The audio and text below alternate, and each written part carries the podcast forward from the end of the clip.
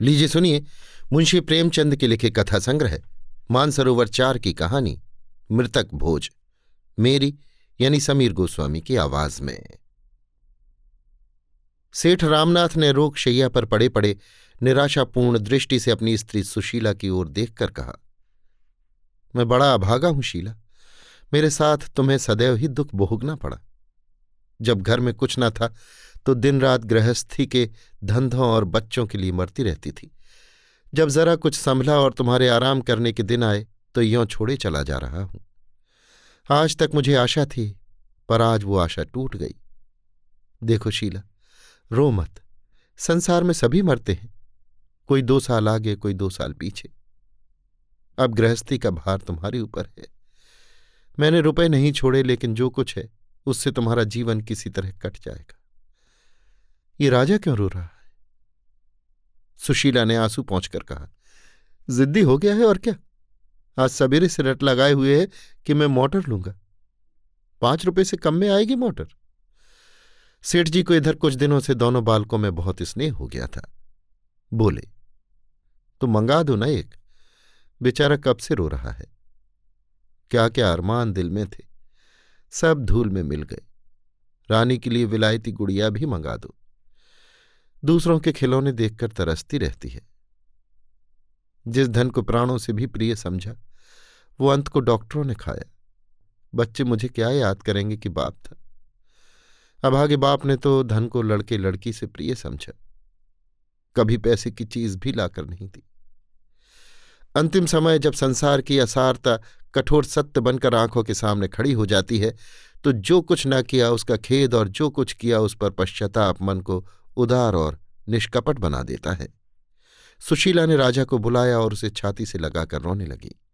वो मात्र स्नेह, जो पति की कृपणता से भीतर ही भीतर तड़प कर रह जाता था, इस समय जैसे खौल उठा। लेकिन मोटर के लिए रुपए कहाँ थे? सेठ जी ने पूछा, मोटर लोगे बेटा? अपनी अम्मा से रुपए लेकर भैया के साथ चले जाओ। खूब अच्छी मोटर लाना। राजा ने माता के आँसू और पिता का ये स्नेह देखा तो उसका बाल हट जैसे पिघल गया। बोला, अभी नहीं लूँगा। सेठ जी ने पूछा, क्यों? जब आप अच्छे हो जाएँगे तब लूँगा। सेठ जी फूट फूट कर रोने लगे। तीसरे दिन सेठ रामनाथ का देहांत हो गया। धनी के जीने से दुख बहुतों को होता है, सुख थोड़ों को। उनके मरने से दुख थोड़ों को होता है, सुख बहुतों को। महाब्राह्मणों की मंडली अलग सुखी है, पंडित जी अलग खुश है और शायद बिरादरी के लोग भी प्रसन्न हैं। इसलिए कि एक बराबर का आदमी कम हुआ। दिल से एक कांटा दूर हुआ और पट्टीदारों का तो पूछना ही क्या? अब वो पुरानी कसर निकालेंगे। हृदय को शीतल करने का ऐसा अवसर बहुत दिनों के बाद मिला है। आज पांचवां दिन है। वो विशाल भवन सूना पड़ा है। लड़के न रोते हैं, न हँसते हैं। मन मारे माँ के पास बैठे हैं और विधवा भविष्य की अपार चिंताओं के भार से दबी हुई निर्जीव सी पड़ी है। घर में जो रुपए बच रहे थे, वे दाह क्रिया की भेंट हो गए और अभी सारे संस्कार बाकी पड़े हैं। भगवान कैसे बेड़ा पार लगेगा? किसी ने द्वार पर आवाज़ दी। मेहरी ने आकर सेठ धनीराम के आने की सूचना दी। दोनों बालक बाहर दौड़े। सुशीला का मन भी एक क्षण के लिए हरा हो गया। सेठ धनीराम बिरादरी के सरपंच थे। अबला का शुद्ध हृदय सेठ जी की इस कृपा से पुलकित हो उठा। आखिर बिरादरी के मुखिया हैं। ये लोग अनाथों की खोज खबर न लें तो कौन ले? धन्य हैं ये पुण्यात्मा लोग, जो मुसीबत में दीनों की रक्षा करते हैं। ये सोचती हुई सुशीला घूंघट निकाले बरोठे में आकर खड़ी हो गई। देखा तो धनीराम जी के अतिरिक्त और भी कई सज्जन खड़े हैं। धनीराम बोले, बहू जी, भाई रामनाथ की अकाल मृत्यु से हम लोगों को जो दुख हुआ है, वो हमारा दिल ही जानता है। अभी उनकी उम्र ही क्या थी? लेकिन भगवत की इच्छा। अब तो हमारा यही धर्म है कि ईश्वर पर भरोसा रखे और आगे के लिए कोई राह निकाले। काम ऐसा करना चाहिए कि घर की आबरू बनी रहे और भाई जी की आत्मा संतुष्ट हो। कुबेरदास ने सुशीला को कनकियों से देखते हुए कहा, मर्यादा बड़ी चीज़ है। उसकी रक्षा करना हमारा धर्म है। लेकिन कमली के बाहर पाँव निकालना भी तो उचित नहीं। कितने रुपए हैं तेरे पास बहू? क्या कहा? कुछ नहीं। सुशीला, घर में रुपए कहाँ हैं, सेठ जी? जो थोड़े बहुत थे, वो बीमारी में उठ गए। धनीराम तो ये नई समस्या खड़ी हुई? ऐसी दशा में हमें क्या करना चाहिए, कुबेरदास जी? कुबेरदास, जैसे हो, भोज तो करना ही पड़ेगा। हाँ अपनी सामर्थ्य देखकर काम करना चाहिए। मैं कर्ज लेने को ना कहूँगा। हाँ घर में जितने रुपयों का प्रबंध हो सके। उसमें हमें कोई कसर न छोड़नी चाहिए। मृत जीव के साथ भी तो हमारा कुछ कर्तव्य है। अब तो वो फिर कभी ना आएगा। उससे सदैव के लिए नाता टूट रहा है। इसलिए सब कुछ हैसियत के मुताबिक होना चाहिए। ब्राह्मणों को तो भोज देना ही पड़ेगा, जिससे कि मर्यादा का निर्वाह हो। धनीराम तो क्या तुम्हारे पास कुछ भी नहीं है बहू जी दो चार हज़ार भी नहीं। सुशीला, मैं आपसे सत्य कहती हूँ। मेरे पास कुछ नहीं। है ऐसे समय झूठ बोलूँगी। धनीराम ने कुबेरदास की ओर अर्ध अविश्वास से देखकर कहा, तब तो ये मकान बेचना पड़ेगा। कुबेरदास, इसके सिवा और क्या हो सकता है? नाक कटाना तो अच्छा नहीं। रामनाथ का कितना नाम था, बिरादरी के स्तंभ थे। यही इस समय एक उपाय है। बीस हज़ार मेरे आते हैं सूद बट्टा लगाकर कोई पच्चीस हज़ार मेरे हो जाएँगे। बाकी भोज में खर्च हो जाएगा। अगर कुछ बच रहा तो बाल बच्चों के काम आ जाएगा। धनीराम, आपके यहाँ ये कितने पर बंधक रखा था? कुबेरदास, बीस हज़ार पर, रुपए सैकड़े सूद। धनीराम, मैंने तो कुछ कम सुना है। कुबेरदास, उसका तो रेहननामा रखा है। जबानी बातचीत थोड़े ही है। मैं दो चार हज़ार के लिए झूठ नहीं बोलूँगा। धनीराम, नहीं नहीं, ये मैं कब कहता हूँ? तो तूने सुन लिया भाई? पंचों की सलाह है कि मकान बेच दिया जाए। सुशीला का छोटा भाई संतलाल भी इसी समय आ पहुँचा। ये अंतिम वाक उसके कान में पड़ गए बोल उठा, किस लिए मकान बेच दिया जाए? बिरादरी के भोज के लिए? बिरादरी तो खा पी कर राह लेगी। इन अनाथों की रक्षा कैसे होगी? इनके भविष्य के लिए भी तो कुछ सोचना चाहिए। धनीराम ने कोप भरी आँखों से देखकर कहा, आपको इन मामलों में टांग अड़ाने का कोई अधिकार नहीं। केवल भविष्य की चिंता करने से काम नहीं चलता, मृतक का पीछा भी किसी तरह सुधारना ही पड़ता है। आपका क्या बिगड़ेगा? हँसी तो हमारी होगी। संसार में मर्यादा से प्रिय कोई वस्तु नहीं। मर्यादा के लिए प्राण तक दे देते हैं। जब मर्यादा ही ना रही तो क्या रहा? अगर हमारी सलाह पूछोगे तो हम यही कहेंगे, आगे बाई का अख्तियार है जैसा चाहे करे, पर हमसे कोई सरोकार न रहेगा। चलिए कुबेरदास जी, चले। सुशीला ने भयभीत होकर कहा, भैया की बातों का विचार न कीजिए। इनकी तो ये आदत है। मैंने तो आपकी बात नहीं टाली। आप मेरे बड़े हैं। घर का हाल आपको मालूम है। मैं अपने स्वामी की आत्मा को दुखी नहीं करना चाहती। लेकिन जब उनके बच्चे ठोकरें खाएँगे तो क्या उनकी आत्मा दुखी ना होगी? बेटी का ब्याह करना ही है। लड़के को पढ़ाना लिखाना है ही। ब्राह्मणों को खिला दीजिए। लेकिन बिरादरी करने की मुझमें सामर्थ्य नहीं है। दोनों महान भावों को जैसे थप्पड़ लगा। इतना बड़ा अधर्म? भला ऐसी बात भी जबान से निकाली जाती है। पंच लोग अपने मुँह में कालिक न लगने देंगे। दुनिया विधवा को ना हंसेगी, हँसी होगी पंचों की। ये जग हंसाई वे कैसे सह सकते हैं? ऐसे घर के द्वार पर झांकना भी पाप है। सुशीला रोकर बोली, मैं अनाथ हूँ, नादान हूँ। मुझ पर क्रोध न कीजिए। आप लोग ही मुझे छोड़ देंगे तो मेरा कैसे निर्वाह होगा? इतने में दो महाशय और आ बिराजे। एक बहुत मोटे और दूसरे बहुत दुबले। नाम भी गुणों के अनुसार ही, भीमचंद और दुर्बलदास धनीराम ने संक्षेप में ये परिस्थिति उन्हें समझा दी। दुर्बलदास ने साहृदयता से कहा तो ऐसा क्यों नहीं करते कि हम लोग मिलकर कुछ रुपए दे दें? जब इसका लड़का सयाना हो जाएगा तो रुपए मिल ही जाएँगे। अगर ना भी मिले तो एक मित्र के लिए कुछ बल खा जाना कोई बड़ी बात नहीं। संतलाल ने प्रसन्न होकर कहा इतनी दया आप करेंगे तो क्या पूछना? कुबेरदास त्योरी चढ़ाकर बोले, तुम तो बेसिर पैर की बातें करने लगे दुर्बलदास जी। इस बखत के बाज़ार में किसके पास फालतू रुपए रखे हुए हैं? भीमचंद, सो तो ठीक है। बाज़ार की ऐसी मंदी तो कभी नहीं देखी, पर निबाह तो करना चाहिए। कुबेरदास अकड़ गए। वो सुशीला के मकान पर दांत लगाए हुए थे। ऐसी बातों से उनके स्वार्थ में बाधा पड़ती थी। वो अपने रुपए अब वसूल करके छोड़ेंगे। औरतों के झमेले में नहीं पड़ेंगे। भीमचंद ने उन्हें किसी तरह सचेत किया, लेकिन भोज तो देना ही पड़ेगा। उस कर्तव्य का पालन न करना समाज की नाक काटना है। सुशीला ने दुर्बलदास में सहृदयता का आभास देखा।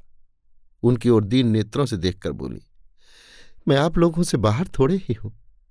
आप लोग मालिक हैं। जैसा उचित समझे वैसा करें। दुर्बलदास तेरे पास कुछ थोड़े बहुत गहने तो होंगे भाई? हाँ गहने हैं। आधे तो बीमारी में बिक गए, आधे बचे हैं। सुशीला ने सारे गहने लाकर पंचों के सामने रख दिए, पर ये तो मुश्किल से तीन हज़ार में उठेंगे। दुर्बलदास ने पोटली को हाथ में तोलकर कहा, तीन हज़ार को कैसे जाएँगे? मैं साढ़े तीन हज़ार दिला दूँगा। भीमचंद ने फिर पोटली को तोलकर कहा, मेरी बोली चार हज़ार की है। कुबेरदास को मकान की बिक्री का प्रश्न छेड़ने का अवसर फिर मिला, चार हज़ार ही में क्या हुआ जाता है? बिरादरी का भोज है या दोष मिटाना है? बिरादरी में कम से कम दस हज़ार का खर्चा है। मकान तो निकालना ही पड़ेगा। संतलाल ने ओठ चबाकर कहा, मैं कहता हूँ, आप लोग क्या इतने निर्दयी हैं? आप लोगों को अनाथ बालकों पर भी दया नहीं आती। क्या उन्हें रास्ते का भिकारी बनाकर छोड़ेंगे?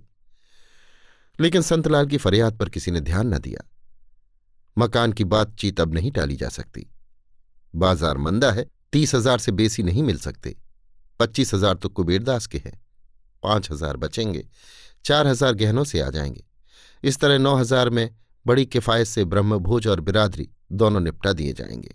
सुशीला ने दोनों बालकों को सामने करके करबद्ध होकर कहा, पंच, मेरे बच्चों का मुँह देखिए। मेरे घर में जो कुछ है, वो आप सब ले लीजिए। लेकिन मकान छोड़ दीजिए। मुझे कहीं ठिकाना न मिलेगा। मैं आपके पैरों पड़ती हूँ। मकान इस समय न बेचें। इस मूर्खता का क्या जवाब दिया जाए? पंचलोक तो खुद चाहते थे कि मकान न बेचना पड़े। उन्हें अनाथों से कोई दुश्मनी नहीं थी। किंतु बिरादरी का भोज और किस तरह किया जाए? अगर विधवा कम से कम पाँच हज़ार का जुगाड़ और कर दे तो मकान बच सकता है। पर जब वो ऐसा नहीं कर सकती तो मकान बेचने के सिवाय और तो कोई उपाय नहीं है। कुबेरदास ने अंत में कहा, देख भाई, बाज़ार की दशा इस समय खराब है। रुपए किसी से उधार नहीं मिल सकते। बाल बच्चों के भाग में लिखा होगा तो भगवान और किसी हीले से देगा। हीले रोजी बहाने मौत। बाल बच्चों की चिंता मत कर। भगवान जिसको जन्म देते हैं, उसकी जीविका की जुगत पहले ही से कर देते हैं। हम तुझे समझा कर हार गए। अगर तू अब भी अपनी हठ न छोड़ेगी तो हम बात भी न पूछेंगे। फिर यहाँ तेरा रहना मुश्किल हो जाएगा। शहर वाले तेरे पीछे पड़ जाएँगे। विधवा सुशीला अब और क्या करती? पंचों से लड़कर वो कैसे रह सकती थी? पानी में रहकर मगर से कौन बैर कर सकता है? घर में जाने के लिए उठी, पर वहीं मूर्छित होकर गिर पड़ी। अभी तक आशा संभाले हुई थी। बच्चों के पालन पोषण में वो अपना वैधव्य भूल सकती थी।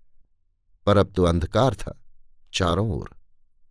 सेठ रामनाथ के मित्रों का उनके घर पर पूरा अधिकार था।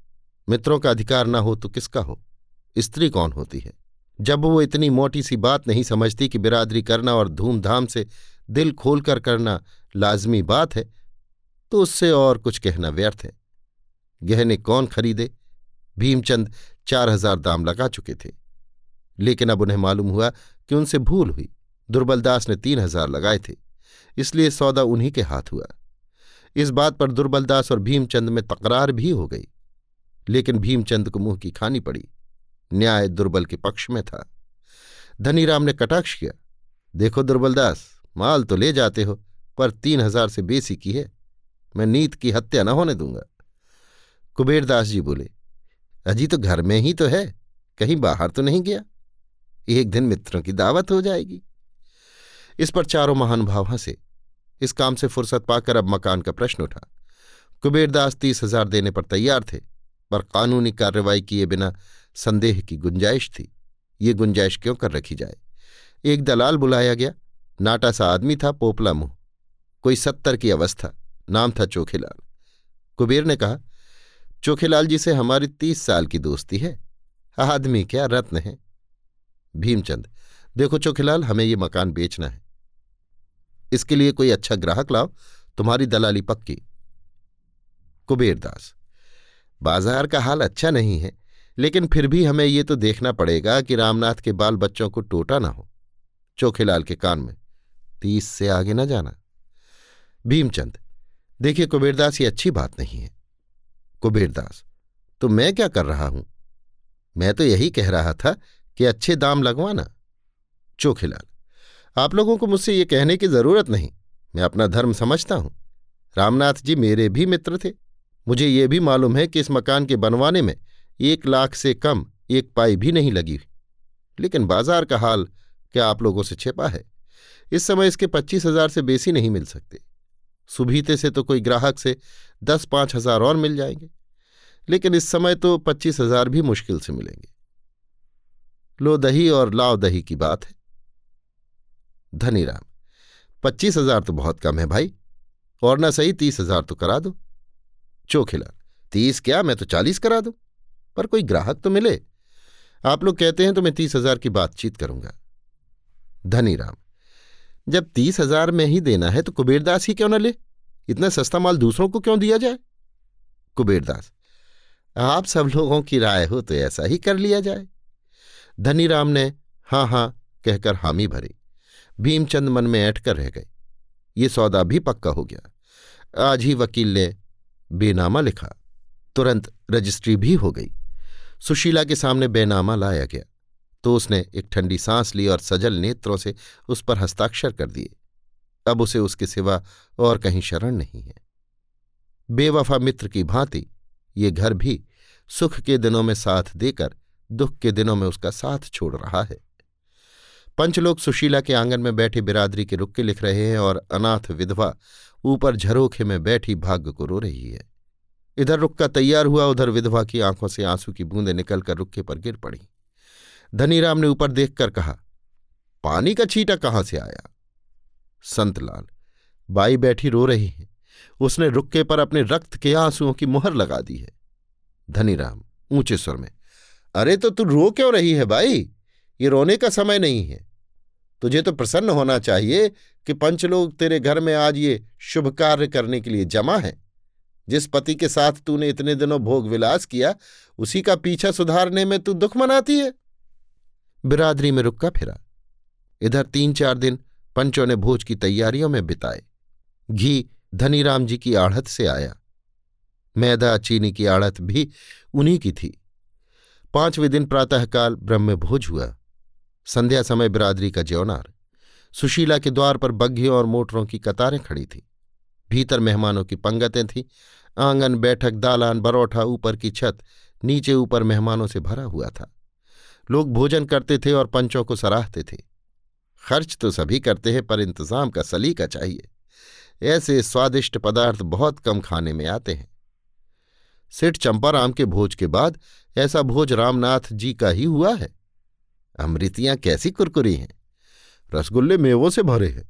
सारा श्रेय पंचों को है। धनीराम ने नम्रता से कहा, आप भाइयों की दया है जो ऐसा कहते हो। रामनाथ से भाईचारे का व्यवहार था। हम न करते तो कौन करता? चार दिन से सोना नसीब नहीं हुआ। आप धन्य हैं, मित्र हों तो ऐसे हों। क्या बात है। आपने रामनाथ जी का नाम रख लिया। बिरादरी यही खाना खिलाना देखती है। रोकड़ देखने नहीं आती। मेहमान लोग बखान कर कर तरमाल उड़ा रहे थे और उधर कोठरी में बैठी हुई सुशीला सोच रही थी, संसार में ऐसे स्वार्थी लोग हैं, सारा संसार स्वार्थमय हो गया है। सब पेटों पर हाथ फेर फेर भोजन कर रहे हैं। कोई इतना भी नहीं पूछता कि अनाथों के लिए भी कुछ बचा या नहीं। एक महीना गुजर गया। सुशीला को एक एक पैसे की तंगी हो रही थी। नकद था ही नहीं। गहने निकल ही गए थे। अब थोड़े से बर्तन बच रहे थे। उधर छोटे छोटे बहुत से बिल चुकाने थे। कुछ रुपए डॉक्टर के, कुछ दर्जी के, कुछ बनियों के। सुशीला को ये रकमें घर का बचा खुचा सामान बेचकर चुकानी पड़ी और महीना पूरा होते होते उसके पास कुछ न बचा। बेचारा संतलाल एक दुकान पर मुनीम था। कभी कभी वो आकर एक आध रुपये दे देता। इधर खर्च का हाथ फैला हुआ था। लड़के अवस्था को समझते थे, माँ को छेड़ते न थे। पर मकान के सामने कोई खोचे वाला निकल जाता और वो दूसरे लड़कों को फल या मिठाइयाँ खाते देखते तो उनके मुँह में पानी भरकर आँखों में भर जाता था। ऐसी ललचाई हुई आँखों से ताकते थे कि दया आती थी। वही बच्चे जो थोड़े दिन पहले मेवे मिठाई की ओर ताकते न थे, अब एक एक पैसे की चीज़ को तरसते थे। वही सज्जन जिन्होंने बिरादरी का भोज करवाया था, अब घर के सामने से निकल जाते, पर कोई झांकता न था। शाम हो गई थी। सुशीला चूल्हा जलाए, रोटियाँ सेंक रही थी और दोनों बालक चूल्हे के पास रोटियों को शुद्धित नेत्रों से देख रहे थे। चूल्हे के दूसरे एले पर दाल थी। दाल के पकने का इंतज़ार था। लड़की ग्यारह साल की थी, लड़का आठ साल का।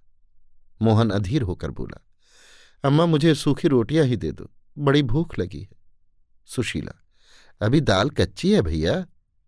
रेवती मेरे पास एक पैसा है, मैं उसका दही लिए आती हूँ। सुशीला, तूने पैसा कहाँ पाया? रेवती, मुझे कल अपनी गुड़ियों की पिटारी में मिल गया था। सुशीला, लेकिन जल्दी आई हो? रेवती दौड़कर बाहर गई और जरा देर में एक पत्ते पर जरा सा दही ले आई। माँ ने रोटी सेंक कर दे दी मोहन दही से खाने लगा। आम लड़कों की भांति वो भी स्वार्थी था, बहन से पूछा भी नहीं। सुशीला ने कड़ी आँखों से देखकर कहा बहन को भी दे दे, अकेला ही खा जाएगा। मोहन लज्जित हो गया। उसकी आँखें डबडबा आईं। रेवती बोली, नहीं अम्मा, कितना मिला ही है। तुम खाओ मोहन, तुम्हें जल्दी नींद आ जाती है। मैं तो दाल पक जाएगी तो खाऊँगी। उसी वक्त दो आदमियों ने आवाज़ दी। रेवती ने बाहर जाकर पूछा, ये सेठ कुबेरदास के आदमी थे, मकान खाली कराने आए थे? क्रोध से सुशीला की आँखें लाल हो गईं। बरोठे में आकर कहा अभी मेरे पति को पीछे हुए एक महीना अभी नहीं हुआ। मकान खाली कराने की धुन सवार हो गई। मेरा पचास हज़ार का घर तीस हज़ार में ले लिया। पाँच हज़ार सूद के उड़ाए। फिर भी तस्कीन नहीं होती। कह दो मैं अभी खाली नहीं करूँगी। मुनीम ने नम्रता से कहा, भाई जी, मेरा क्या अख्तियार है? मैं तो केवल संदेसिया हूँ। जब चीज़ दूसरे की हो गई तो आपको छोड़ना ही पड़ेगी। झंझट करने से क्या मतलब? सुशीला भी समझ गई, ठीक ही कहता है, गाय हत्या के बल कै दिन खेत चरेगी। नर्म होकर बोली, सेठ जी से कहो, मुझे दस पाँच दिन की मोहलत दें। लेकिन नहीं, कुछ मत कहो। क्यों दस पाँच दिन के लिए किसी का एहसान लो? मेरे भाग्य में इस घर में रहना लिखा होता तो निकलता ही क्यों? मुनीम ने पूछा तो कल सवेरे तक खाली हो जाएगा? सुशीला हाँ हाँ कहती तो हूँ, लेकिन सवेरे तक क्यों? मैं अभी खाली किए देती हूँ। मेरे पास कौन सा बड़ा सामान ही है? तुम्हारे सेठ जी का रात भर का किराया मारा जाएगा। जाकर ताला वाला लाओ या लाए हो? मुनीम, ऐसी क्या जल्दी है भाई? कल सावधानी से खाली कर दीजिएगा। सुशीला, कल का झगड़ा क्यों रखूँ मुनीम जी? आप जाइए ताला लाकर डाल दीजिए। ये कहती हुई सुशीला अंदर गई, बच्चों को भोजन कराया। एक रोटी आप किसी तरह निगली, बर्तन धोए फिर एक इक्का मंगवाकर उस पर अपना मुख्तसर सामान लादा और भारी हृदय से उस घर से हमेशा के लिए विदा हो गई। जिस वक्त ये घर बनवाया था, मन में कितनी उमंगे थी। इसके प्रवेश में कई हज़ार ब्राह्मणों का भोज हुआ था। सुशीला को इतनी दौड़ धूप करनी पड़ी थी कि वो महीने भर बीमार रही थी। इसी घर में उसके दो लड़के मरे थे। यहीं उसका पति मरा था। मरने वालों की स्मृतियों ने उसकी एक एक ईंट को पवित्र कर दिया था। एक एक पत्थर मानो उसके हर्ष से सुखी और उसके शोक से दुखी होता था। वो घर आज उससे छूटा जा रहा है। उसने रात एक पड़ोसी के घर में काटी और दूसरे दिन दस रुपये महीने पर एक गली में दूसरा मकान ले लिया। इस नए कमरे में इन अनाथों ने तीन महीने जिस कष्ट से काटे, वो समझने वाले समझ सकते हैं। भला हो बेचारे संतलाल का, वो दस पाँच रुपए से मदद कर दिया करता था। अगर सुशीला दरिद्र घर की होती तो पिसाई करती, कपड़े सीती किसी के घर में टहल करती, पर जिन कामों को बिरादरी नीचा समझती है, उनका सहारा कैसे लेती? नहीं तो लोग कहते, ये सेठ रामनाथ की स्त्री है। उस नाम की भी तो लाज रखनी थी। समाज के चक्रव्यूह से किसी तरह भी तो छुटकारा नहीं होता। लड़की के दो एक गहने बच रहे थे, वो भी बिक गए। जब रोटियों ही के लाले थे तो घर का किराया कहाँ से आता? तीन महीने के बाद घर का मालिक, जो उसी बिरादरी का एक प्रतिष्ठित व्यक्ति था और जिसने मृतक भोज में खूब बढ़ बढ़कर हाथ मारे थे, अधीर हो उठा। बेचारा कितना धैर्य रखता। तीस रुपये का मामला है, रुपए आठ आने की बात नहीं। इतनी बड़ी रकम नहीं छोड़ी जाती। आखिर एक दिन सेठ जी ने आकर लाल आँखें करके कहा, अगर तू किराया नहीं दे सकती तो घर खाली कर दे। मैंने बिरादरी के नाते इतनी मुरवत की, अब किसी तरह काम नहीं चल सकता। सुशीला बोली, सेठ जी मेरे पास रुपए होते तो पहले आपका किराया देकर तब पानी पीती। आपने इतनी मुरवत की, इसके लिए मेरा सिर आपके चरणों पर है। लेकिन अभी मैं बिल्कुल खाली हाथ हूँ। ये समझ लीजिए कि एक भाई के बाल बच्चों की परवरिश कर रहे हैं और क्या कहूँ। सेठ, चल चल, इस तरह की बातें बहुत सुन चुका। बिरादरी का आदमी है तो उसे चूस लो। कोई मुसलमान होता तो उसे चुपके से महीने महीने दे देती, नहीं तो उसने निकाल बाहर किया होता। मैं बिरादरी का हूँ, इसलिए मुझे किराया देने की दरकार नहीं। मुझे मांगना ही नहीं चाहिए। यही तो बिरादरी के साथ करना चाहिए। इसी समय रेवती भी आकर खड़ी हो गई। सेठ जी ने उसे सिर से पाँव तक देखा और तब किसी कारण से बोले अच्छा ये लड़की तो सयानी हो गई। कहीं इसकी सगाई की बातचीत नहीं की? रेवती तुरंत भाग गई। सुशीला ने इन शब्दों में आत्मीयता की झलक पाकर पुलकित कंठ से कहा, अभी तो कहीं बातचीत नहीं हुई सेठ जी। घर का किराया तक तो अदा नहीं कर सकती, सगाई क्या करूँगी? फिर अभी छोटी भी तो है। सेठ जी ने तुरंत शास्त्रों का आधार दिया। कन्याओं के विवाह की यही अवस्था है। धर्म को कभी नहीं छोड़ना चाहिए। किराए की कोई बात नहीं है। हमें क्या मालूम था कि सेठ रामनाथ के परिवार की ये दशा है। सुशीला तो आपकी निगाह में कोई अच्छा वर है? ये तो आप जानते ही हैं मेरे पास लेने देने को कुछ नहीं थे। झाबरमल, इन सेठ जी का यही नाम था। लेने देने का कोई झगड़ा नहीं होगा बाई जी ऐसा घर है कि लड़की आजीवन सुखी रहेगी। लड़का भी उसके साथ रह सकता है। कुल का सच्चा, हर तरह से संपन्न परिवार है। हाँ वर दोहाजू है। सुशीला, उम्र अच्छी होनी चाहिए। दोहाजू होने से क्या होता है? झाबरमल उम्र भी कुछ ज़्यादा नहीं, अभी चालीसवां ही साल है उसका, पर देखने में अच्छा हष्टपुष्ट है। मर्द की उम्र, उसका भोजन है। बस ये समझ लो कि परिवार का उद्धार हो जाएगा। सुशीला ने अनिच्छा के भाव से कहा अच्छा मैं सोचकर जवाब दूँगी। एक बार मुझे दिखा देना। झाबरमल दिखाने को कहीं नहीं जाना है भाई। वो तो तेरे सामने ही खड़ा है। सुशीला ने घृणापूर्ण नेत्रों से उसकी ओर देखा। इस पचास साल के बुढ़े की ये हवस, छाती का मांस लटक कर नाभि तक आ पहुँचा है।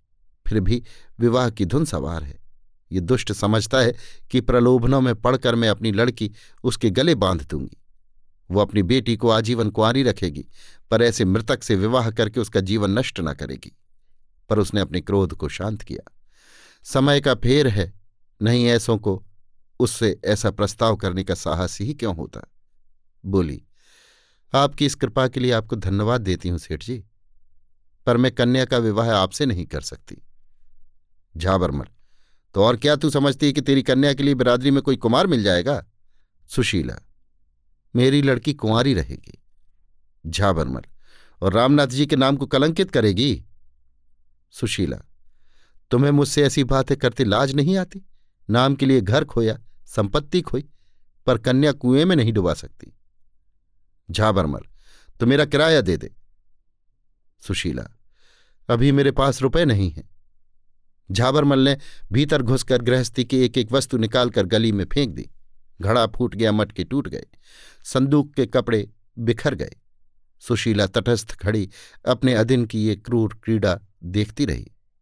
घर का यह विध्वंस करके झाबरमल ने घर में ताला डाल दिया और अदालत से रुपए वसूल करने की धमकी देकर चले गए। बड़ों के पास धन होता है, छोटों के पास हृदय होता है। धन से बड़े बड़े व्यापार होते हैं बड़े बड़े महल बनते हैं नौकर चाकर होते हैं सवारी शिकारी होती है, हृदय में संवेदना होती है, आँसू निकलते हैं। उसी मकान से मिली हुई एक साग भाजी बेचने वाली खटकिन की दुकान थी। वृद्धा, विधवा, निपूती स्त्री थी। बाहर से आग, भीतर से पानी। झाबरमल को सैकड़ों सुनाई और सुशीला की एक एक चीज़ उठाकर अपने घर में ले गई। मेरे घर में रहो बहू। मुरवत में आ गई, नहीं तो उसकी मूछे उखाड़ लेती। मौत सिर पर नाच रही है। आगे नाथ न पीछे पगहा और धन के पीछे मरा जाता है।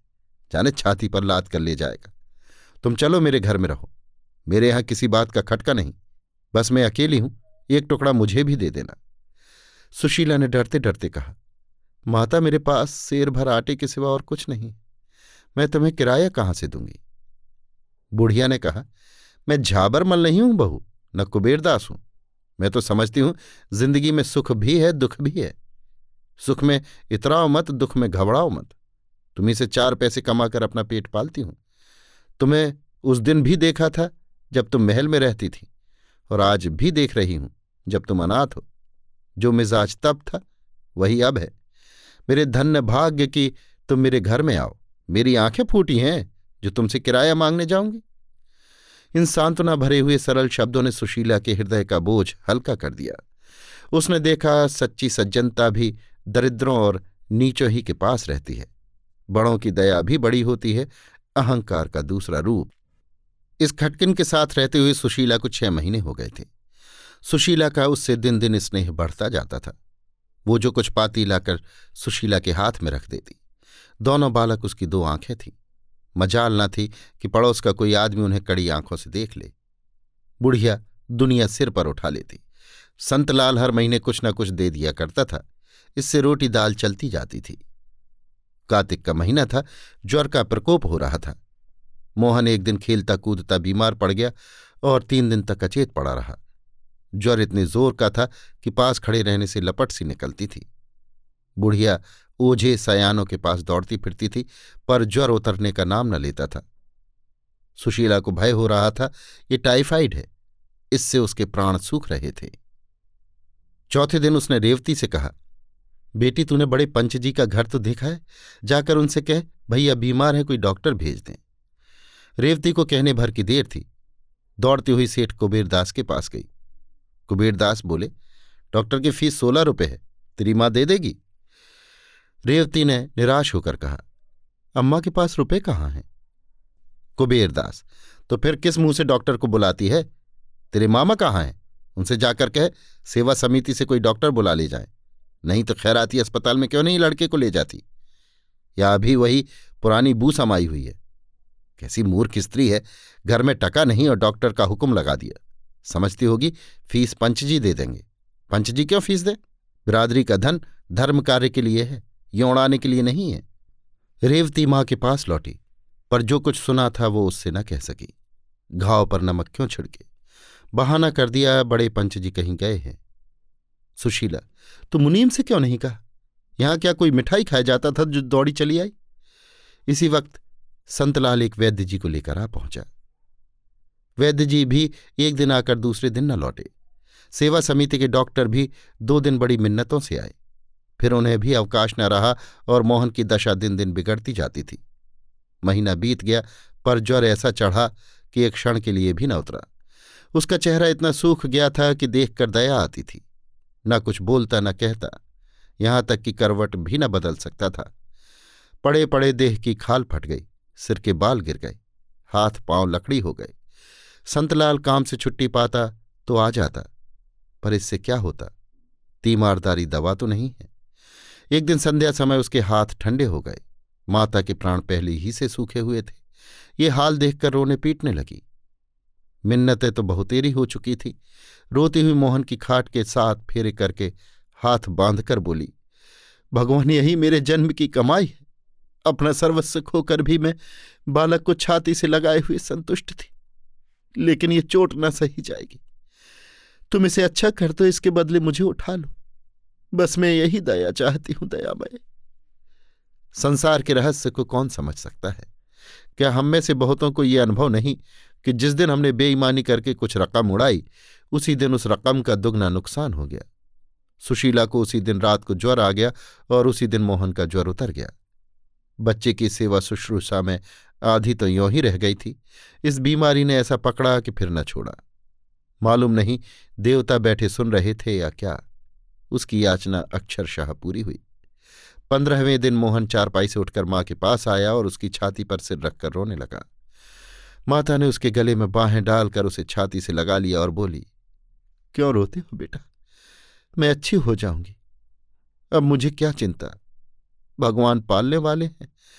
वही तुम्हारे रक्षक हैं। वही तुम्हारे पिता हैं। अब मैं सब तरफ़ से निश्चिंत हूँ। जल्द अच्छी हो जाऊँगी। मोहन बोला, जिया तो कहती है, अम्मा अब ना अच्छी होंगी। सुशीला ने बालक का चुंबन लेकर कहा, जिया पगली है, उसे कहने दो। मैं तुम्हें छोड़कर कहीं न जाऊँगी। मैं सदा तुम्हारे साथ रहूँगी। हाँ जिस दिन तुम कोई अपराध करोगे, किसी की कोई चीज़ उठा लोगे, उसी दिन मैं मर जाऊँगी। मोहन ने प्रसन्न होकर कहा तो तुम मेरे पास से कभी ना जाओगी, माँ? सुशीला ने कहा, कभी नहीं, बेटा, कभी नहीं। उसी रात को दुख और विपत्ति की मारी हुई अनाथ विधवा, दोनों अनाथ बालकों को भगवान पर छोड़कर परलोक से धार गई। इस घटना को तीन साल हो गए हैं, मोहन और रेवती दोनों उसी वृद्धा के पास रहते हैं। बुढ़िया माँ तो नहीं है, लेकिन माँ से बढ़कर है।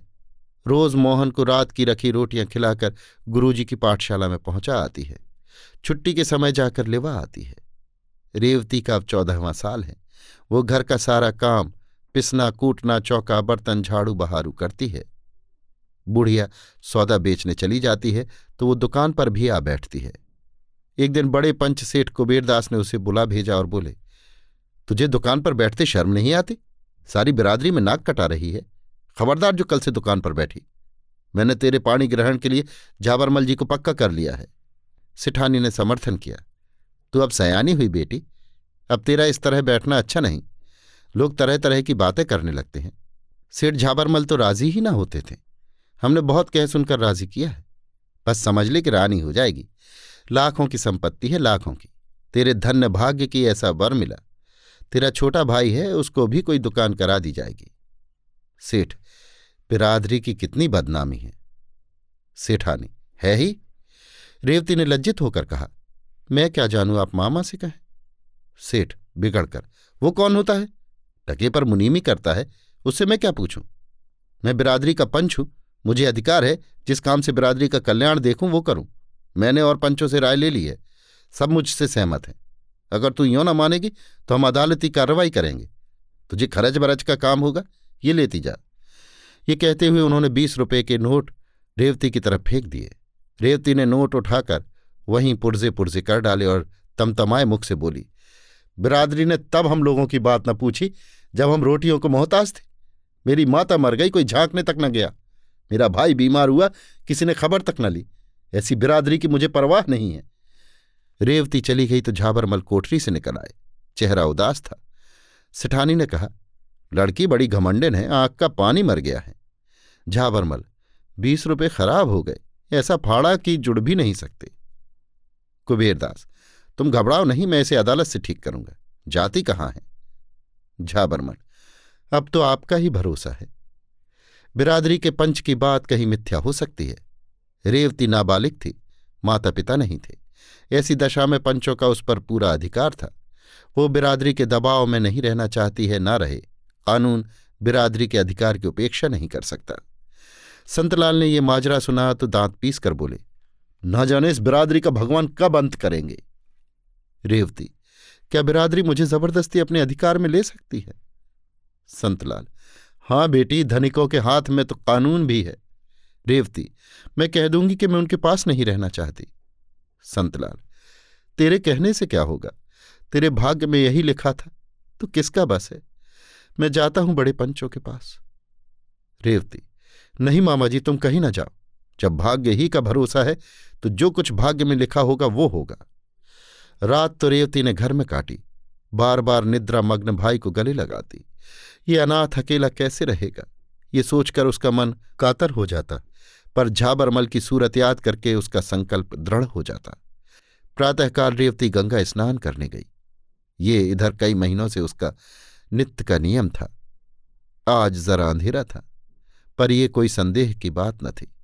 संदेह तब हुआ जब आठ बज गए और वो लौट कर न आई। तीसरे पहर सारी बिरादरी में खबर फैल गई। सेठ रामनाथ की कन्या गंगा में डूब गई, उसकी लाश पाई गई। कुबेरदास ने कहा चलो अच्छा हुआ, बिरादरी की बदनामी तो न होगी। झाबरमल ने दुखी मन से कहा, मेरे लिए अब कोई और उपाय कीजिए। उधर मोहन सिर पीट पीट कर रो रहा था और बुढ़िया उसे गोद में लिए समझा रही थी, बेटा उस देवी के लिए क्यों रोते हो? ज़िंदगी में उसके दुख ही दुख था। अब वो अपनी माँ की गोद में आराम कर रही है। अभी आप सुन रहे थे मुंशी प्रेमचंद के लिखे कथा संग्रह मानसरोवर चार की कहानी, मृतक भोज। मेरी यानी समीर गोस्वामी की आवाज़ में।